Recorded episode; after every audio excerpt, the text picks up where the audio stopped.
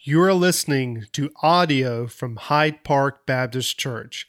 If you would like to learn more about our ministry, please visit hydepark.church.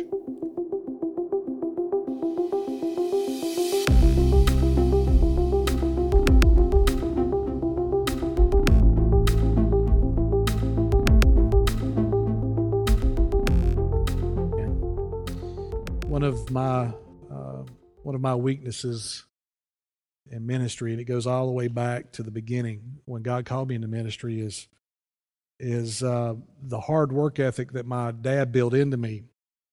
Uh, growing up on the farm, to work hard, always give 110 percent. Um, that can be a good thing and a bad thing. And the bad thing that it's been for me is I have a tendency to want to get involved in something and launch something or do something and then come back to God and say, God, if you could just put your stamp of approval on that.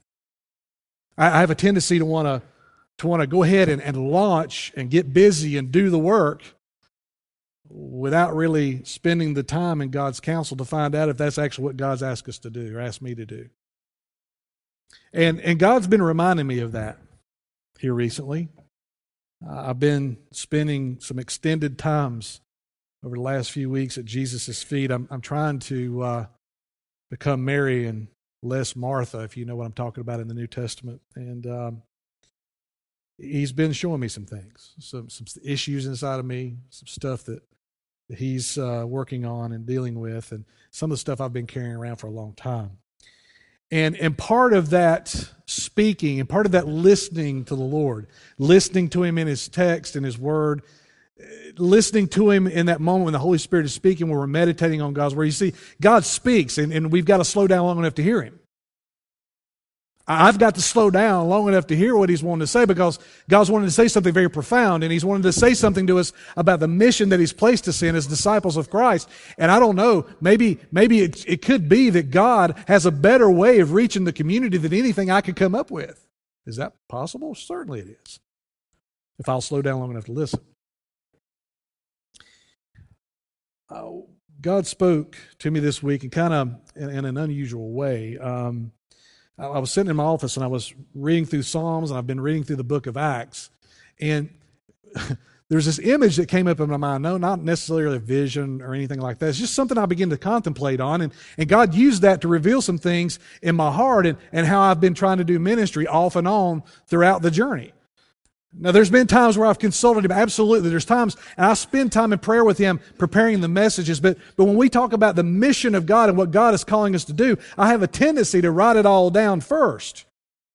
I have a tendency to, to launch and run when God's saying, oh, wait a minute. Did, did, I tell you to do that? Did I, did I initiate that in your heart? Sometimes he has. Other times, maybe not. So this is the this is the imagery that came up in my mind. It's, it's ludicrous, honestly. Can you imagine if you were to build a sailboat? You know, a little sailboat, maybe big enough for three or four people. And you you pour your life into this thing and you build it and you you put the, the lacquer coats on it. It just looks beautiful and you you build the sails and, and the day comes when you're going to take it to the lake and put it in the water with the hopes of the maiden journey of your new sailboat making it across to the other side and maybe back. And so you put you put the boat in the water and and you get into the boat, and, and, here's your plan. Your plan is to stand in the boat, and with all that you've got, with every bit of strength you've got, blow as much wind into the sails as you possibly can. Now, if you were to walk by me doing this, you would laugh probably out loud and go, What are you doing? You know, you, you have to wait for the wind to come to fill the sails to take your boat to the other side. Well, no, I've got this. You know, if I, if I blow hard enough and if I blow long enough, I know I'm going to be able to get this done. And maybe I just need some more people in the boat blowing in the same, in the same sails. And maybe, just maybe we can move the boat a few feet and we'll celebrate the fact that we've moved the boat a few feet and we'll all pat ourselves on the back and say, what a great job. And maybe by some happenstance, we were able to move the boat a few feet.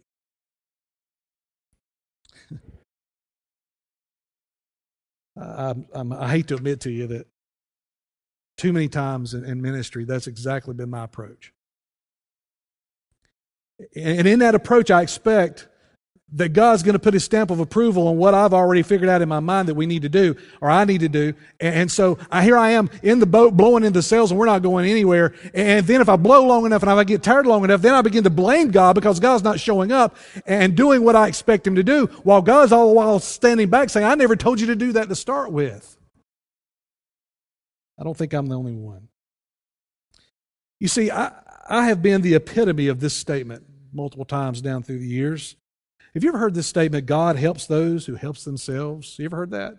Maybe you've got that on a pillow somewhere, maybe a, a bumper sticker, or maybe in a devotional book you read this somewhere. God helps those who help themselves. Can I blow your mind for just a moment? That is not scriptural at all. It may be a good slogan for your bumper, but it is bad, bad theology.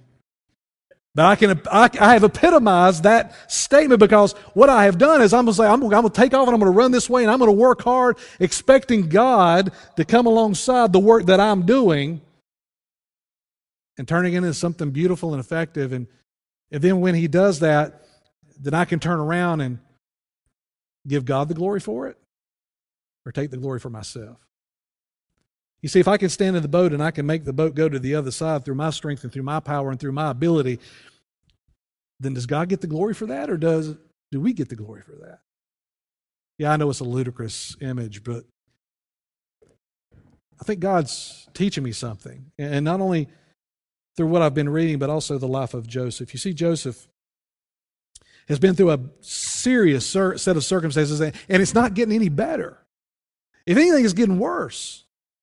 And, and Joseph is doing the right things for the right reasons. His, his heart is motivated correctly. And, and we just see an amazing integrity and character in this the 17, 18, 19 year old in Joseph. But the problem with this idea that, that God helps those who help themselves is, is that what about those who are helpless? Have you ever been there? What if you can't muster the energy to pray? What if you can't even muster the energy to do what God has called you to do? And because of some physical ailment or some situation that you're in, there's no, there's no strength left. Does that mean you're outside of God's grace? Does that mean you just got to work harder? You see, our American culture loves the whole idea of working hard and pulling ourselves up and doing it ourselves. That's our culture. We love to go it alone. And this idea of us just working harder and getting on the treadmill and running faster and faster and faster and then comparing ourselves to someone down the road or somewhere down the street where they're running a little faster. I've got to run harder. I got to pick up the pace. Because remember, God works for those who work for themselves. Or the other statement that's equally bad do your best, and God will reward you. You work hard for God, and God will work hard for you. It puts you at the center, it puts you at the focus, it puts your abilities. But what if, what if God's wanting to do something completely different and wanting us to think about things completely different than us working ourselves to death, hoping that God somehow comes alongside and, and makes up the slack, right?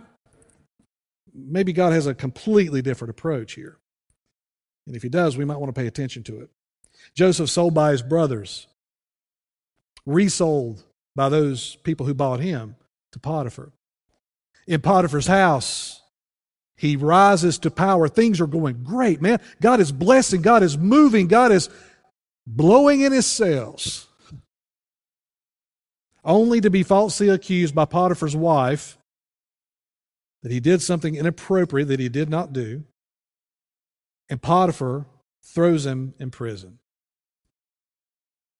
And when we look at Joseph's life and we look at all the things that are going wrong, we would be tempted to look at all the things that are going wrong.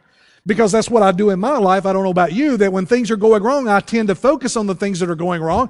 And if I focus on them long enough, I become kind of bitter and angry about it. And, and then I begin to blame God for it. And then I begin to believe that God's off running the universe somewhere. And you know, the next obvious step for me and the way I'm wired is I'm going to get to work and I'm going to fix it myself. So Joseph is in prison. At any point along the journey, Joseph could have just disappeared off the scene. At any point along the journey, Joseph could have just faded into the background of scriptures like so many others do.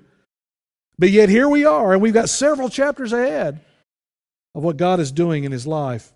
You see, we have a big tendency to help God out as though He needs it. We have, a, we have a big tendency inside of all of us to, to, to, go to God and say, Now, God, here's what I need. Here's my laundry list. And, and I'm expecting you to show up and do this. And I'm expecting you to follow through. And if you don't, then, then I'm going to get upset about that. And God's all the while saying, When have you spent time in my counsel about that?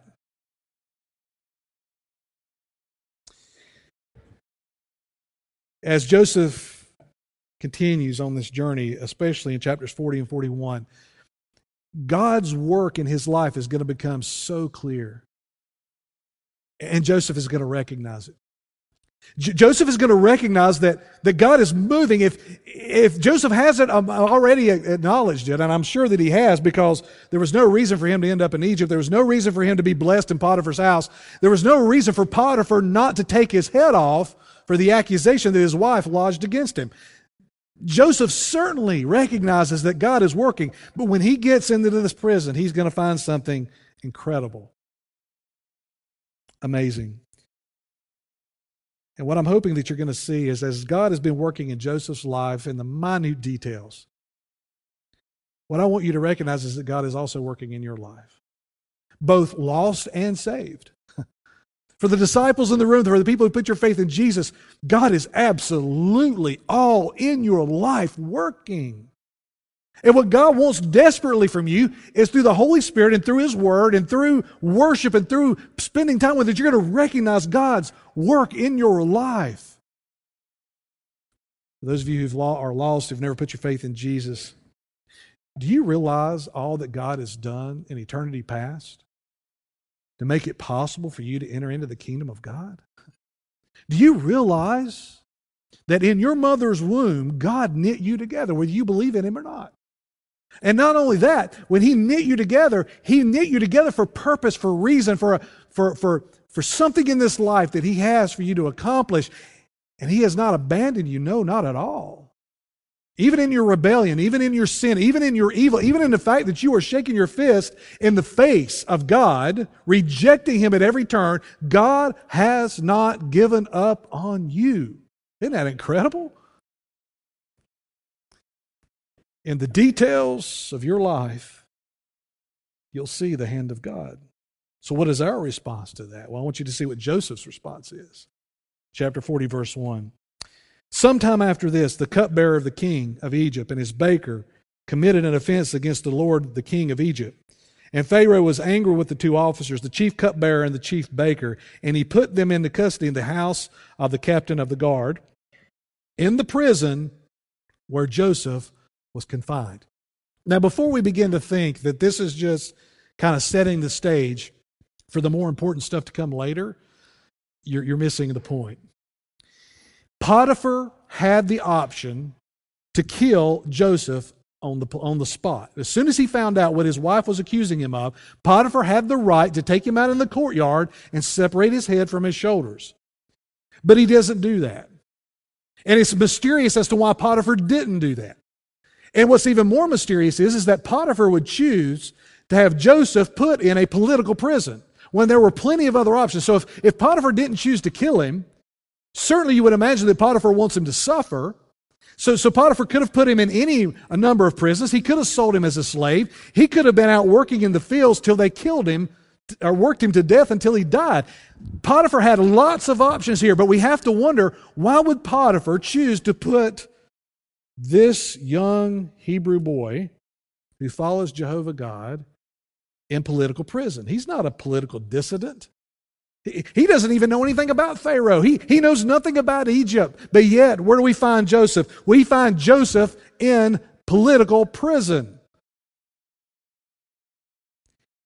And what's even more amazing is, is from the time that he came into Egypt, he's 17 years old. By the time he comes before Pharaoh, he's 30 years old. 13 years. 13 years as a slave in Potiphar's house and as a prisoner in political prison. So this is not like a couple of days that are passing by. 13 years are passing as we read these passages. So he's been in this place of, of turmoil for 13 years by the time we get to Pharaoh. Back up to chapter 39. verse 23. Chapter 39, verse 23. The keeper of the prison paid no attention to anything that was in Joseph's charge. Because the Lord was with him, whatever he did, the Lord made it succeed. Guess what happens in prison? The exact same thing happened that happened in Potiphar's house. So as Joseph moves into prison, the captain of the guard, the guy who's over the prison, notices something about Joseph, notices that the Spirit of God is upon him, notices that Joseph is a man of integrity, a man of character that is all connected to his faith in God. And the prison captain puts Joseph in charge. Coincidence? I think not. And while Joseph is in prison, something happens in the king's court. Something happens where the king is threatened, and the king is not exactly who's, who's at fault. So he, he thinks the two, the main two, are the cupbearer and the baker. So he has them thrown into the same exact prison that Joseph is in. Look at verse 4, chapter 40. The captain of the guard appointed Joseph to be with them. With who? The cupbearer and the baker. And they continued for some time in custody. Now, again, maybe your perception is, well, wow, that's a great set of circumstances that just happened to work out in Joseph's favor. Or you could choose to see that starting all the way back in Dothan, where the brothers are getting ready to kill their brother, and Reuben intervenes, all the way up to the prison, that God has been working behind the scenes, working out all of these circumstances to bring Joseph to this very prison. Here's something that's going to bother you. It bothers me. It's not easy to hear. It's not easy to accept. But could it be that the prison you're in, the valley you're walking through, the darkness that you're in right now, the storm that you find yourself in the middle of, could it be that that is God's will for your life right now? Wow. That's hard to accept, isn't it? It is for me. Well, then if it's, if it's God's will, that I go through this valley of the shadow of death. It feels like death is creeping in on you, on your marriage, on your household, on your job, in every particular area of your life. You see nothing but darkness. Well, here's something to entertain. Could it be that this season in your life, where you are right now, is by the hand of God Himself? And if it is, what is God doing? What is He, what is he wanting us to learn? What, what is He wanting to do in our life? Is, is He wanting something in our life that connects to the kingdom of God and the mission of God in the valley that I'm in right now? Yes, all of those. Isn't it interesting that it, in some of those dark valleys that you're in, that it could be God's will that you're there. But our prayers to God in that moment have nothing to do with the will of God and have everything to do with our comfort. Isn't that the exact opposite of what we should be expressing in that moment? That, that God, I don't like this. That's absolutely fine. You tell God that, that this is painful. You don't like walking through that. That is absolutely fine. If you go and look at David's Psalms, you'll find that over and over again. This just gut level honesty to God about the circumstances that David is in and the fact that he just despises it. But somewhere along that prayer journey, Father, if this being your will, and I know you're perfect. And Father, I accept it. Teach me what you would have me to know in this moment. Instead of blaming God and getting angry with Him and accusing Him of wrongdoing, maybe, just maybe, it's in that prison, in that storm, in that valley, is God's will for you right now in your life. Well, Joseph is in prison. And it just so happens that the baker and the cupbearer end up in prison as well. Complete happenstance, right? The baker and the cupbearer are two of the most important people to a king. He's the one that he, that he talks to more probably than anyone else in his court. Why is that? Why would the baker and the cupbearer be so important to the king? Because it's the cupbearer and the baker who make sure that the food that the Pharaoh eats has not been poisoned. That's pretty important, isn't it? So, the cupbearer in particular, if you want to go read about Nehemiah, Nehemiah is a cupbearer to the king at that stage in history. Very important position. The king is talking to the cupbearer and to the baker on a regular basis. The cupbearer and the baker know the king pretty well. They know what he likes, they know what he dislikes. They, they know what he prefers and what he doesn't prefer. They're in constant contact. These two guys are some of the closest people to the king. Something has happened in the Pharaoh's court. These two men who have close ties to the king just happen to be in the same prison as Joseph, but not only the same prison, but under the care of Joseph. This nobody from Shechem. And over the course of his life, God has worked out all of these circumstances to place him in that prison at this particular moment. Remember, the will of God is that, that Joseph make it to Egypt, but not only make it to Egypt, to be second in charge. These two men out of the king's court have, a, have dreams. They, they, they have a terrible dream one night. The, the cupbearer, his dream's not so bad. Uh, they just have a hard time trying to figure out what they mean. The, the dream that the cupbearer has is that he sees a vine. And on this vine is a beautiful bunch of grapes. And the, the cupbearer in his dream goes over and he squeezes the grapes into the cup and he goes and serves Pharaoh the juice from the vine. It's the end of the dream. Well, well, the baker has a dream. The baker, he, he dreams about some baskets being on top of his head, and in the top basket is some bread. And the birds come and pick and chew and eat the bread that's in the top basket. And that's the end of the dream. But they were troubled by it. They, they, they couldn't get past it. Verse 5 And one night they both dreamed, and it describes their dream there. And and Joseph notices one day that they were troubled in verse 6. And Joseph, who's has care over these two men, comes up to him and says, Hey, what's going on, guys? And they said, Well, look, we had this dream. We had these dreams. We don't know what they mean. They mean something, but we can't figure it out. And notice what Joseph says. Joseph says in verse 8, the latter part, Do not interpretations belong to God? What do we see in Joseph here? We see a man who still trusts and walks with God, even in spite of all of his circumstances.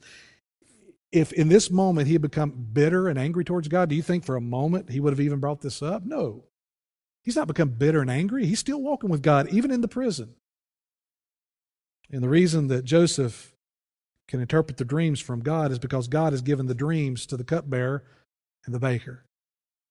God had given those two men those particular dreams. Joseph recognizes that those dreams are from God and says, Well, if God gave the dream, then God will give the interpretation because God's trying to say something. You know what Joseph does in this moment? He recognizes that God is working in this prison.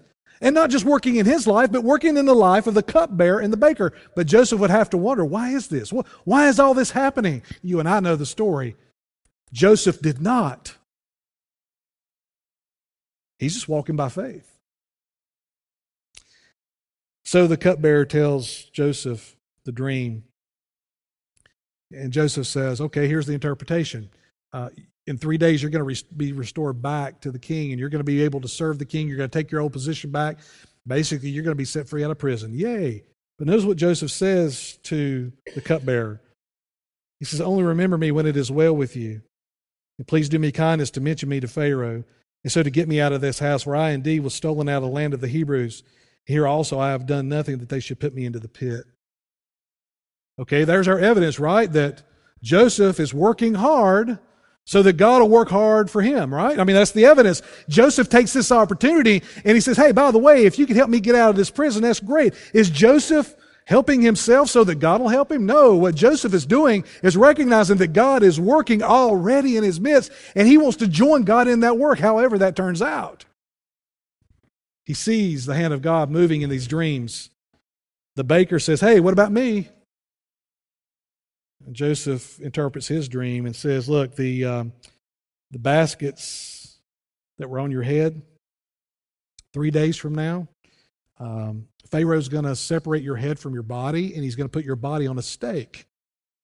Yay. All right.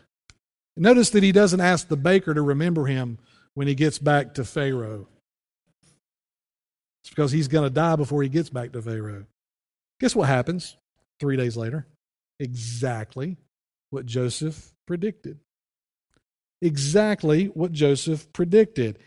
Joseph gave credit to God. Joseph acknowledged the fact that only God could interpret dreams. It wasn't about him, it wasn't some magical power that he had. that this is God working. Not only did God, did Joseph recognize that God is working, he pronounced to these people who are following false gods that God is working. Jehovah God is working in your midst. I know you believe in God, the Ra God, the Sun God, all these other gods, but Jehovah God has just showed up. Jehovah God gives the interpretation. Jehovah God is working in the midst. What a testimony. Notice verse 23. Yet the chief cupbearer did not remember Joseph, but forgot him. Isn't that how things work? Just when you think, just when you think everything's going to turn out right, just when you, especially when Joseph heard that the dreams turned out exactly the way he predicted them, right? Joseph is down in prison. He hears that the baker has met his end. He's heard that the cupbearer has went back to the service of the king, and he's probably thinking, now, now everything's going to turn out. This guy's going to advocate for me, and somehow or another, they're going to let me go because I've done a good job. Joseph thinks that because of what he's done for the cupbearer, maybe he's thinking that, that the king will just show him favor and say, okay, you're free to go. Joseph has no idea what God is getting ready to do in his life. It's so much bigger than Joseph could imagine. You see, Joseph is not just going to be set free. Joseph is going to fulfill the will of God. Look at chapter 41. After two whole years. So between 40 and 41, 13 years have passed now. 13 hard years. 13 years of walking through the valley of the shadow of death. Have there been blessings? Absolutely. Have there been times where God's hand has moved? Yes. But overall, Joseph's last 13 years is not 13 years that I would want to have. And guess what happens? Pharaoh dreamed. Pharaoh has a dream. Now, is that happenstance? Of course not. The same God that gave those two servants of the Pharaoh those dreams and gave Joseph the interpretation is now giving Pharaoh a dream, two of them to be exact, and it's going to trouble Pharaoh to the core. These dreams, he, he dreams of seven plump uh, nice, well fed cows coming up, healthy. And these seven are wonderful looking specimens of cattle. And then in the dream, seven more come up, and these seven more are gaunt and, and half dead and skinny. And the seven skinny ones eat the seven plump ones. Kind of weird, right? Then he has another dream right after that, and that dream is uh, seven full ears of wheat and then seven more that come up and, and overtake the seven plump ones. And look at verse 8.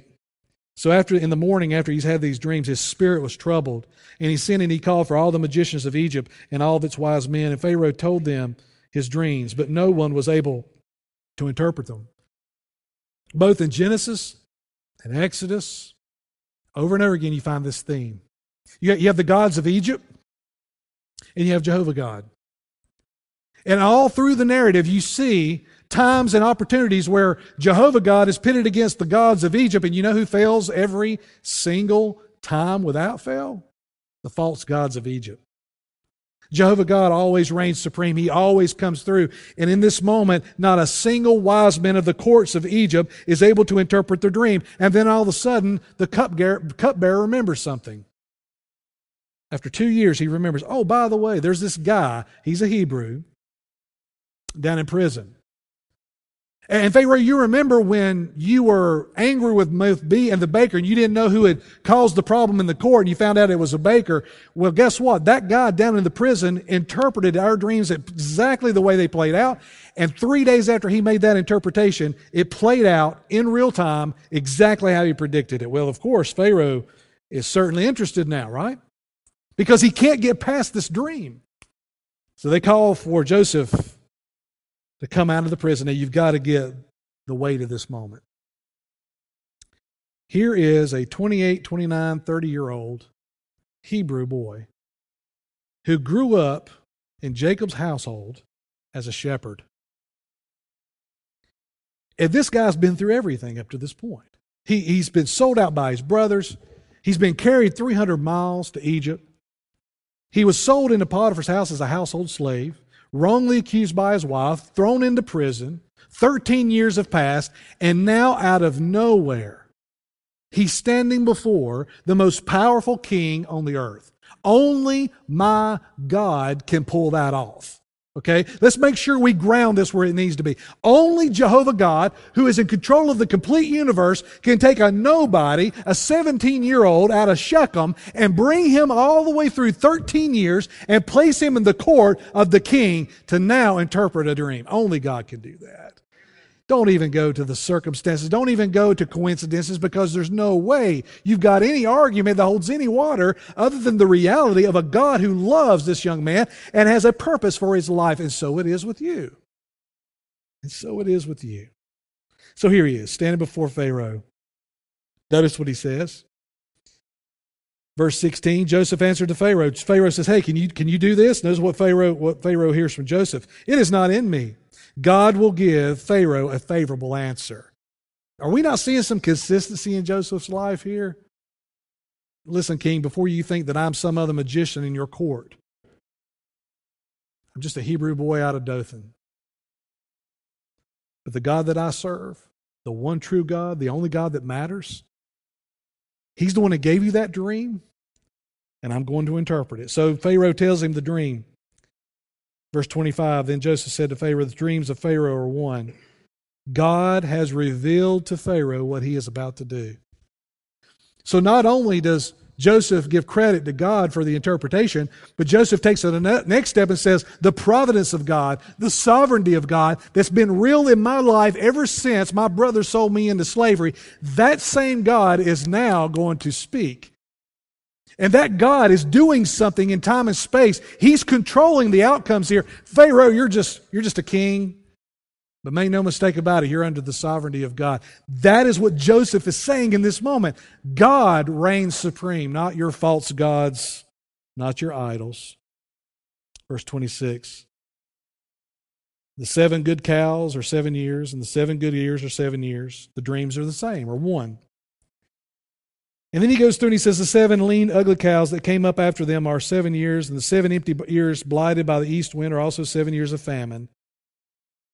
And it is, as I told Pharaoh, God has shown to Pharaoh what he is about to do. And here's what God's about to do God is going to give seven years of incredible, bountiful harvest.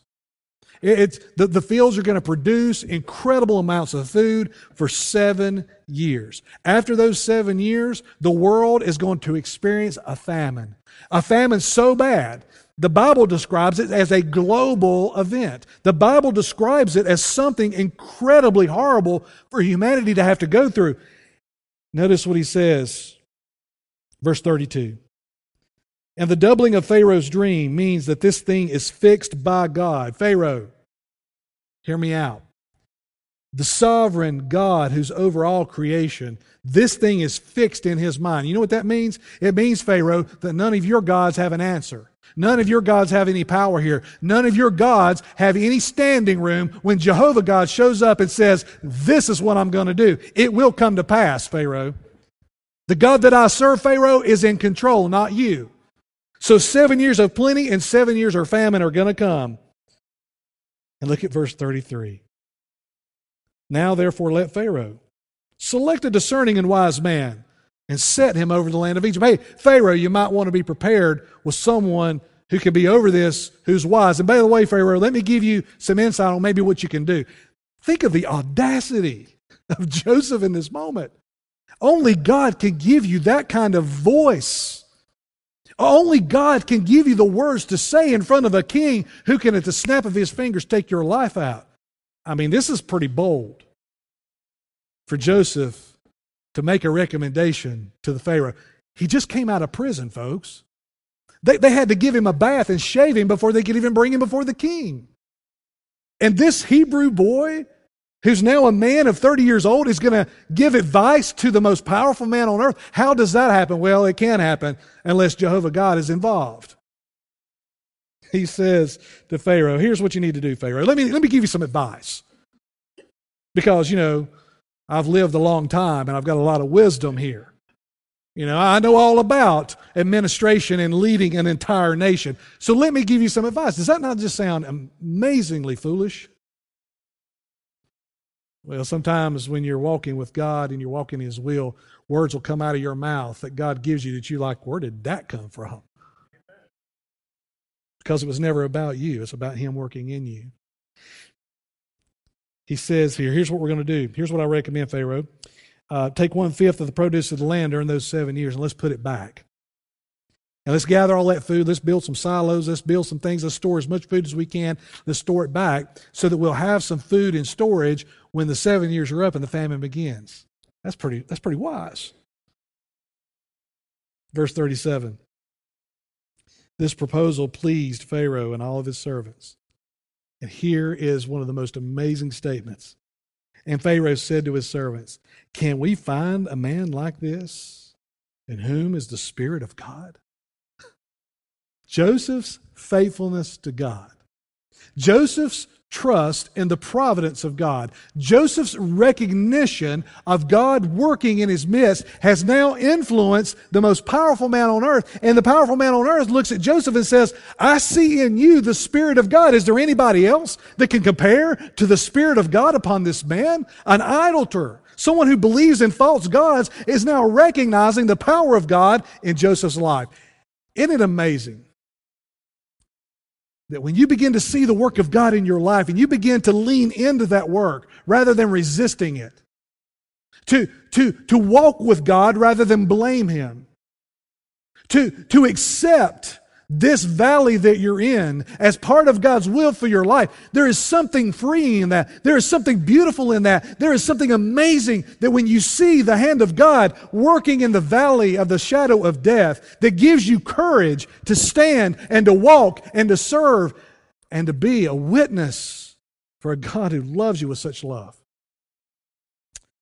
Joseph is now being an incredible witness to Pharaoh. Then Pharaoh said to Joseph, Since God has shown you all of this, there is none so discerning and wise as you.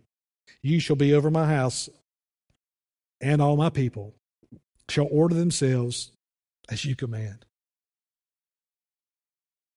No education in Egypt, no understanding of Egyptian culture. A young man who was sold by his own family a young man who has been in prison, wrongly accused. There's nobody on God's green earth at this time that would be more unlikely to be serving in this role. Yet, what do we see? We see God taking Joseph, not only delivering him out of prison, but putting him in the second command of the most powerful nation on earth. Only God can do that. Only God can do that kind of work. That's not a man. That's not a work of man. And here's the point. We can either choose to stand in our own boat and blow and blow and blow all we want to into those sails, hoping that we can move that boat a couple of feet. Or we can stand in the counsel of God, recognize His work all around us, and join God in the work He's already doing. Did you know that every prayer you're ever going to pray is in a response to what God has already said? You're not initiating the conversation in prayer. God initiated the conversation in eternity past with you. God has initiated that conversation and He invites you into that conversation through the blood of Jesus Christ, through being adopted into His family. God initiated a conversation with you. Did you know that God has some things He wants to say to you? But maybe we're too busy blowing our own sails. Maybe we're too busy trying to fix our own circumstances. Maybe Maybe we've blamed God so long and so often that we've become so cold that we couldn't recognize God moving in our life, even if He was, because of the layers and layers and layers of hurt and disappointment and pain. The king needed an honest leader. And he found one in one of the most extraordinary sets of circumstances that were not circumstances at all. It was the hand of God bringing Joseph to this place. Now, the reason Joseph is here is not just so Joseph can be comfortable. You see, a famine is coming. And back home, back home are some brothers, but specifically one brother, Judah. You see, Judah is important because out of the tribe of Judah is going to come a Messiah. So, the tribe of Judah cannot end with Judah. The tribe of Judah must live on. They must survive this famine. And how do you think God is going to make sure that Judah lives through the famine? Well, that comes next week. Turn back to Matthew chapter 11. Matthew chapter 11. I want to I want to finish up that text there because it gives us incredible insight into this whole idea that you just got to work harder. You just you just got to run the treadmill faster. You just have to work. Because remember, God helps those who help themselves. I don't know about you, but I think there's been plenty of times in Joseph's life up to this point where Joseph was helpless. And apart from the move of God in Potiphar's house, well, let's back up. Apart from the move of God with Reuben getting involved and not allowing the brothers to kill their own brother, the involvement of God bringing Joseph all the way across 300 miles to Egypt, the involvement of God in Potiphar's house, both when he rose to power and both when he was wrongly accused, the power of God and the presence of God when he goes into the very prison where two of the most important men in the king's court is going to end up in the same prison under Joseph's care. All of that, all of that was the work of God to bring about God's purpose and God's will. Notice what Jesus says here. He says, Come to me, all who labor and are heavy laden. That heavy laden, it has, it has the imagery of a of a donkey or a mule that, that has bags and weights tied over it, so much so that its, its back is bowing from all of the weight and it's barely able to walk. So Jesus gives this imagery. Say, hey guys, if you are burdened like an animal, if you are weighted down with the cares of the world, and specifically, if you are trying to keep the law, if you're trying to run the treadmill, if you're trying to be a better person, and you're heavy laden and you're burdened down, he says, come to me and I will give you rest. Now, if Jesus had stopped right there, I'd have been perfectly fine with that, but he continues on. Right after he says, Give you rest, he makes this statement, which makes us all kind of wonder what Jesus is heading, where he's heading here. He says, Now take my yoke upon you. Wait a minute. Now, taking a yoke is not a pleasant thing. You know what a yoke is, right? It's a couple of oxen it's a big old wooden block that's been kind of carved out so that it fits around the neck of the oxen. And, and off, that, off that yoke comes some straps that comes back to a nice big plow. Does that sound like rest to you? No, it doesn't sound like rest to me either. But Jesus says, Take, notice this, my yoke upon you. And learn from me, for I am gentle and lowly in heart what is he talking about? I understand the part coming to Jesus and finding rest. I understand that to a degree, but what is this about taking a yoke on? Well, the imagery that Jesus is presenting here that, that the hearers would have gotten is this. So if you have some farmland you're going to be farming and tilling, and you got some oxen, you got this ox that's been with you for a long time, and this ox knows how to pull the plow and knows how to be under the control of the person leading it It's got experience. And you got this young ox over here that thinks he knows everything, thinks he's already got it figured. He's got all this energy and all this strength, but he's never been in the yoke. He, he doesn't know how to pull a plow. He's a little wild, a little rough around the edges. So here's what Jesus says. Jesus says, I'm already in the yoke. I'm already working. I'm already doing the will of my Father upon this planet. And what I'm asking you to do is for you, a little rough around the edges, He thinks you've got it all figured out. He says, I want you to join with me in the yoke and learn from me, for I am gentle and lowly at heart. What Joseph recognized is that God is working. Joseph wanted to join God in that work. Jesus is saying, I have a mission for you to to live out. And I want you to join me in that mission. I want you to join me in the work that I'm already doing. I don't want you to stand in a boat and spend your whole life blowing into some sails thinking that moving three feet is some incredible feat. What I want you to do is sit at my feet, be with me in the yoke. Let me empower you. Let me call you. Let me give you the mission. Let me even give you the strategy. And then I'll blow in your sails and we'll go across this lake like you've never seen. Do you trust me enough to do that? Do you trust me enough to give up control? Isn't that the hard part? I tell you, If I'd had to walk Joseph's path, somewhere along the line, I would have sat down and I'd have come up with a strategy. I would have come up with a plan to get out of that prison. I would have been looking for the weaknesses in the prison doors. I would have been looking for the opportunity to slip out. I mean, I've got all this power and all this control. Nobody's keeping an eye on me. Joseph could have easily concocted a plan that would have taken control and got him out, and he could have headed back home. That's what I would have done. Is that what you would have done? Or would you have waited because you recognize that God is working in the mess you're in and instead of taking the shortcut, instead of making it easy, instead of escaping the pain, you would have waited for God to do what He wants to do. And what He wants to do is much better than anything you can come up with. Far better. Obedience is a response to the work that God is already doing. Your path has been marked out for you. God wants to do something amazing in your life. Doesn't necessarily mean you're going to be standing before kings and presidents. It may, it may not. I don't know. But I know this both for Christian and non Christian, saved and lost, God is working in your life right now. He's working.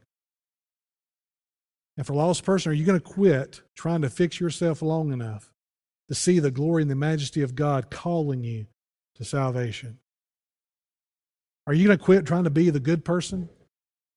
And for once in your life, surrender your life to Him? Disciple of Christ, are you going to quit trying to fix everything in your life? Are you going to quit trying to manipulate everything in your life? Are you going to rest in the reality of what God is doing in that moment? You're going to recognize it, you're going to lean into it, and you're going to be obedient. Even if it means, even if it means it may be a while before God's final plan is worked out in your life. Father in heaven, I'm so thankful for Joseph and for his life. And uh, I see so many things in his life that I want my life to be about. And Father, I just don't want to just imitate Joseph and his integrity and character. I want to follow God. I want to follow you the way he followed you. That in the midst of the trouble, in the midst of the pain, that he recognized your sovereignty and your providence. Father, you know my heart. I have a tendency to want to fix it myself. And Father, you also know, you also know that my ego sometimes is what drives that. Father, you know that my ego sometimes gets in the way of what you want to do.